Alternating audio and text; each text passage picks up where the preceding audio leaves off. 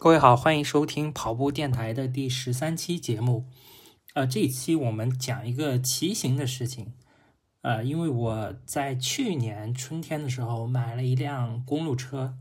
呃，就迪卡侬的那个入门款吧，应该是。啊，然后在杭州的时候，就周末经常就是骑着车去逛，呃，就去这个灵隐寺啊、西湖啊，还有这个文艺西路啊，然后包括还有余杭的很多地方，就是骑着自行车去探索。然后，所以有一天就突然间想，就是骑行长三角嘛，因为我觉得我在这边生活，还是应该对周边有更多的了解的。就是我的好奇心已经就是超过了，就是仅在杭州嘛，然后就想去其他的地方看一看。所以当时看了地图，发现从杭州到上海的话是两百公里，呃，然后当时就是 燃起了这个好奇心嘛，就说有一天有有朝一日可以就骑车从杭州到上海。然后在四月份的呃有一个周末，呃我就。去实践了这个计划，啊，然后就从杭州的未来科技城出发，然后 目标就是到上海，但实际上没有完成啊，就只骑行了一半，骑了一百公里吧，啊，然后呃后后面的就是又坐高铁回去的，呃，整个过程是这样的故事，然后我就展开讲一讲，就是啊为什么要就是骑行长三角。呃，因为呃，我就一直在杭州呃生活嘛，然后在杭州的话就是就上班，然后就很多的这个写写字楼啊，或者说因为就是普通的这种知识性工作者，我觉得就是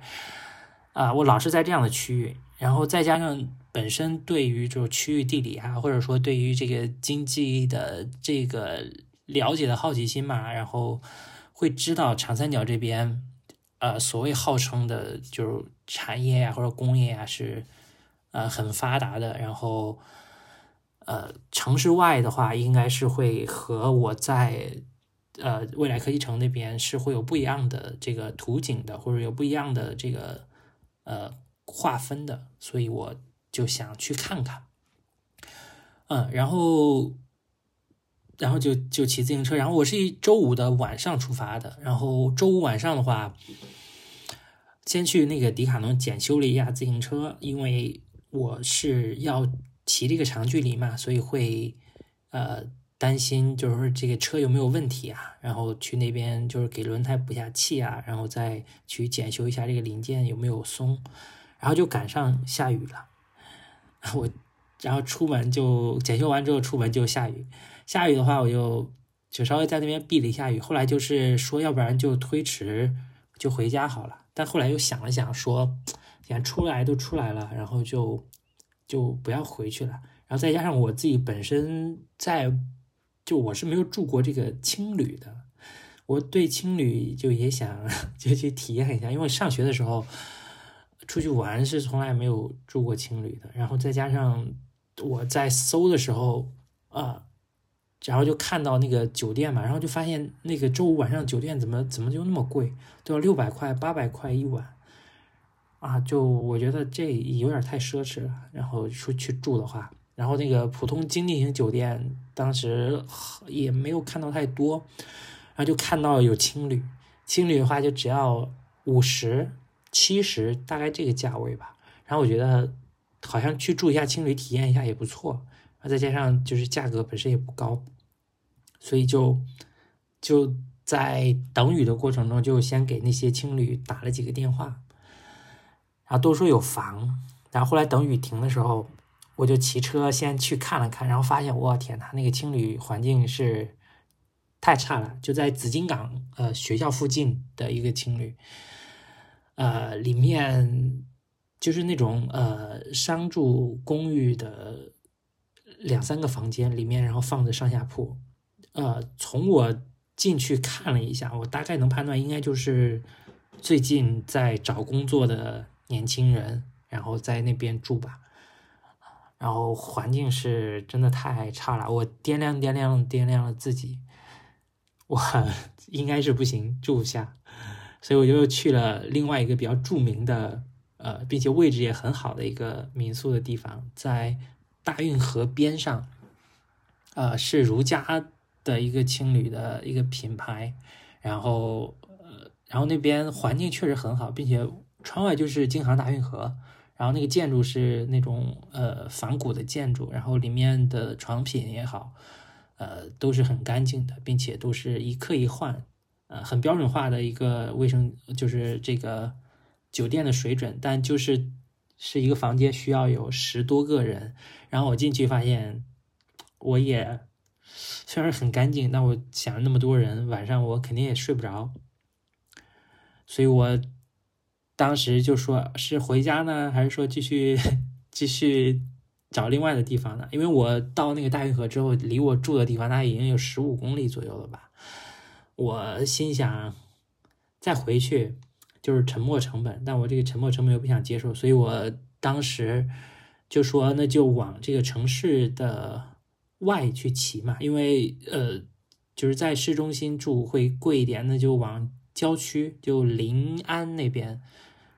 呃啊临平那边会，因为是郊区嘛，那肯定呃就是价格是会呃降下来的，所以就呃在地图上。看到了，就是这个这个三二零国道旁边的一家酒店，然后我就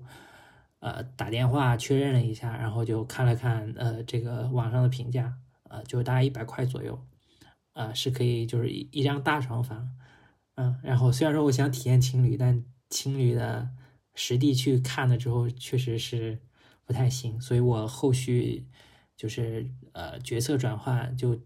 决定去临平的三二零九国道旁边的那个酒店去住，然后在周五的晚上大概就骑了有三十五公里左右吧，然后啊，先从未来科技城到这个这个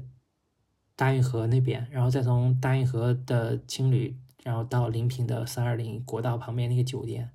然后到就是周五晚上就骑了三十五公里。然后，当天晚上就在临平住下了嘛。然后第二天早上起来之后，其实起的挺晚的。我大概收拾完都已经十点、十一点了嘛。然后从临平就先去找地方吃饭，吃完饭之后就从临平出发，然后沿着三二零国道就先骑到了桐乡。然后骑到了桐乡之后，呃，在桐乡就稍微休息了一下。然后这个路途过程中，就是出了呃杭州城区之后，啊那个场景就是就和在城市是非常不一样的。呃，后来我跟朋友开玩笑说，就是原来自己就一直在这个五环内生活比较多，这下出去这个城区之后，就狠狠的接了地气。呃，说这个就是一是吐槽，就是三二零国道在修路，然后。然后那个路本身有一些路段是那种所谓的非铺装路了，就因为我骑个公路车，其实它还是有点颠的，然后速度也提不起来，这是第一个接地气。然后第二个就是那个路上扬的那些尘，真的是让我吃了好多土啊，所以 就是在这个层面也接地气。然后第三个的话就是，呃，出了城之后的话，就嗯就可以看到这个路的两边。它就不再是那个写字楼啊啊这种偏知识性工作者在工作场所，它就开始是一些工厂。呃，在呃去往桐乡的这个路上，会看到有很多的这个卡车啊，然后在十字路口的时候会遇到，或者说从你身边经过的很多的卡车，然后这些卡车就是在呃装着一些就附近工厂生产的衣服啊，还有这个。床窗帘呐，还有床上用品啊这些，然后然后在路上也会能看到特别多的这个啊电动的三轮车，然后它会装了那种架子，然后拉的都是那些呃一开始我是给他拉的都是那些就是一个卷状的一个东西，是黑黑的，我我理解应该就是就是后面做一些地毯啊或者窗帘的那种原料吧。然后，但我不确定是什么，所以在路上偶尔等红绿灯的时候，我和周围的人就有搭讪去问一下，我说你们拉的是什么？然后因为对方说的可能是方言，然后再加上他可能本身也不知道这个是做什么的，反正就是也没有获得太多有效的信息，但就是笼统的说了一下，就是就是做这个呃好像床上用品的一些这个呃原料，然后然后我就一直沿着这个三二零这个国道在骑，那一路上基本上就是。呃，卡车是不断的，就是这通过卡车是其实也是可以看到看出来啊，就是这边是真的是一个呃工业区的，因为呃因为只有工业区产生的这些产品，一是有原料就是进来，然后二有就是这个产成品寄出去啊，然后然后这个卡车里面既有这些这些卡车，也会有一些快递的卡车啊，特别多就。通过这个卡车的数量也可以反映出来这一块的这个呃工业是很发达的。然后当然就是这个，因为卡车走的比较多嘛，这个路也是呃也是不太好，所以才会像刚才说的，就是有很多接地气嘛。啊，然后从桐乡呃的下一站就是到嘉兴嘛，然后我在桐乡短暂的休息了一下，吃了点东西之后就去了。嘉兴，然后到嘉兴的这一路，就三二零国道也是在修，特别是到了中间是具体在在哪个路段呢？我忘记那个路段了，就在那边，特别是都需要有一段那一段路都需要去推行的，你甚至都不能再去骑了。所以因为修路嘛，所以这整个我的骑行的速度大概应该就在二十到三十公里左右吧，这个配速吧，大概。然后，如果在杭州城区的话，我甚至是可以和那个电动车速度是差不多的。然后，但因为路在装在修嘛，所以骑的就比较相对来说比较慢一点。啊，然后从从这个嘉呃从这个桐乡到嘉兴的这一路上面的话，路边会有很多的，就是羽绒服，因为呃，然后还会有有一个这个所谓的这个叫贡院。呃，普院大道，然后这个路上也会有特别多的这个服装厂，还会有特别多的这个呃交易的这个市场，就类似于呃城市的批发市场一样，就在路路两边，就隔一段会有一个这个服装的批发市场，有的是可能羽绒服批发市场，有的可能是羊毛衫批批发市场，然后有的可能是另外一个品类的批发市场，就特别多，络绎不绝的，基本上就有，所以导致这一路上其实红绿灯也会特别多多。因为它是沿着这个普院大道，呃，是一条横线，然后，然后跟它，呃，就是穿，就是十字，呃，这个架的，就是会有一个一个小道，一个一个小道出来，然后，然后这个小道的，呃，这个交叉的这个地方就会有一个工厂，或者说一个这个，呃，一个某一个品类的这个交易市场，啊，所以我这一路就会看到有特别多的这样的一个工厂。然后这个是和我我的家乡是不一样的，因为我是呃京津冀的，就是我是河北邯郸人。然后在我们家乡，基本上就是一一个大平原，它它的工业集聚是呃是不会像长三角有这么密集的啊。然后在呃普院大道上还会看到的就是一些工厂的标招牌。我印象特别深的就是我在过一个桥的时候，就遇到了一个。啊，一个一个一个，就路边的一个工厂，然后你可以看到，就是这个工厂原来是一个名称，然后这个名称，呃，就是就把人人把它铲掉之后，又换了一个新的名称，啊，又成了一个新的工厂。所以通过这个名称，这个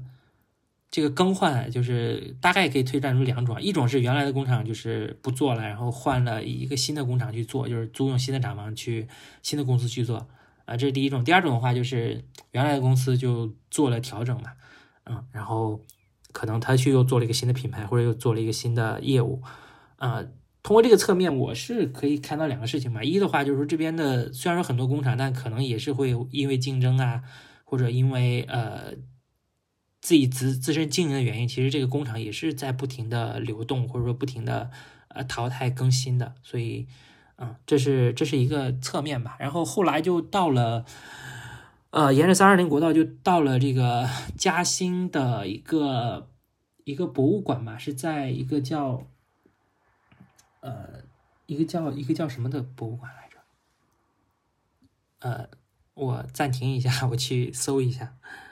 然后就骑到了那个嘉兴的一个叫马家浜的一个博物馆的附近。那个时候已经下午大概五点钟左右了吧？啊，然后已经大概骑了有六十公里的样子。然后在马家浜博物馆，我进去是肯定进不去了，因为已经到了这个就闭馆的时间了嘛。但我就在附近这个马家浜博物馆就。简单做了一个休息嘛，然后，啊，喝点水，然后休息一下，然后稍微拉伸一下，然后在马家浜呃那边会有这个呃比较好的这个草坪和野花，虽然说面积不大，然后但是是可以允许人直接踩上去的。然后我就在那个草坪上稍微逛了一会儿，然后稍微休息了一下，啊，然后后来在呃马家浜的对面是一个。建成的一个商业区，它规划是一个商业区，但是实际上，呃，还没有就是商家很多去入住。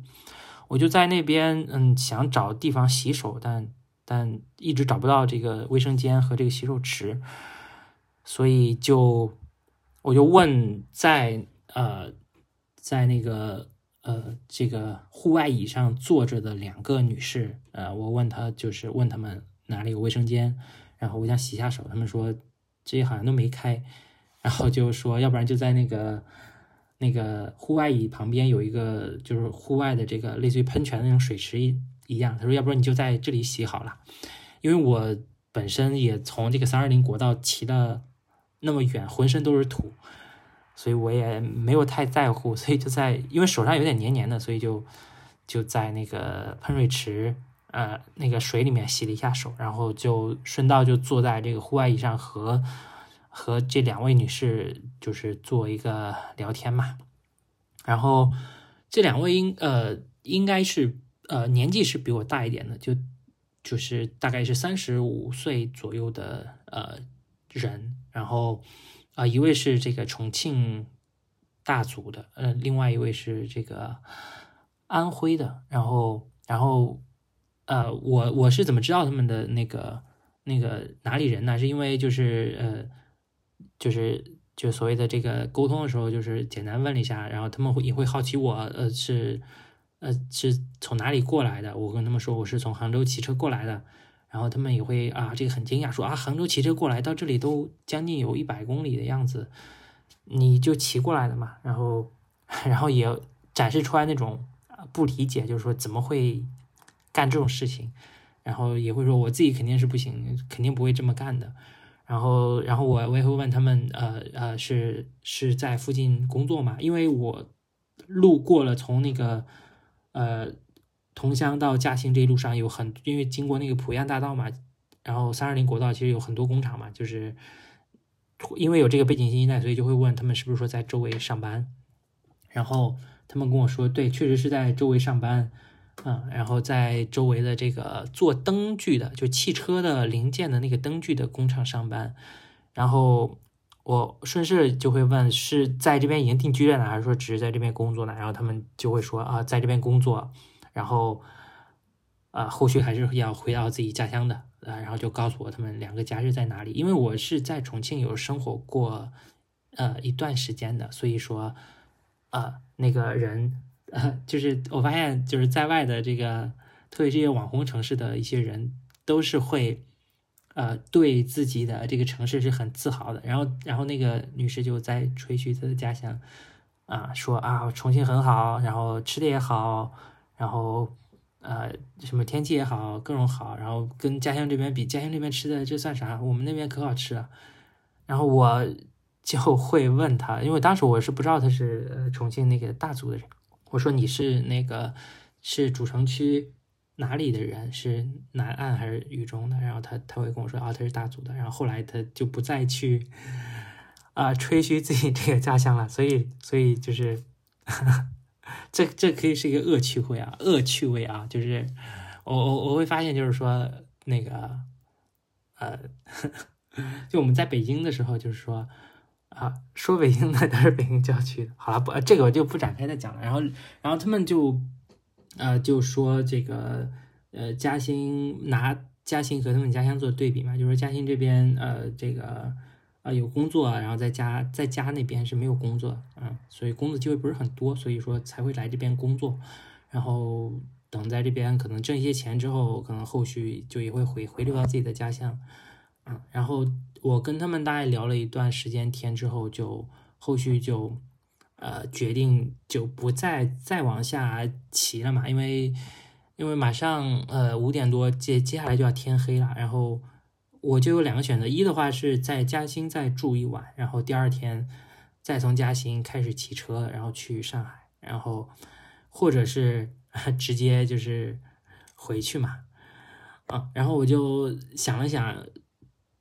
就是我想长距离骑车的这个。体验是已经达成了，如果再继续骑下去的话，那个周末就已经没有了。所以我做的决策就是说，呃，从这个马家浜的博物馆，呃，遗址博物馆就骑车去这个嘉兴南站，然后到嘉兴南站之后就搭高铁就回去。然后，呃，我因为有这个决定之后，就就去搜了一下，呃，因为我原我是呃知道这个自行车是可以上高铁的，但具体是怎么操作上高铁？呃，我是我是不知道的，所以说，呃，我就去搜了相关的这个怎么让自行车去上高铁嘛，然后是需要达成什么标准的？就是你只要把这个轮胎拆掉，然后用一个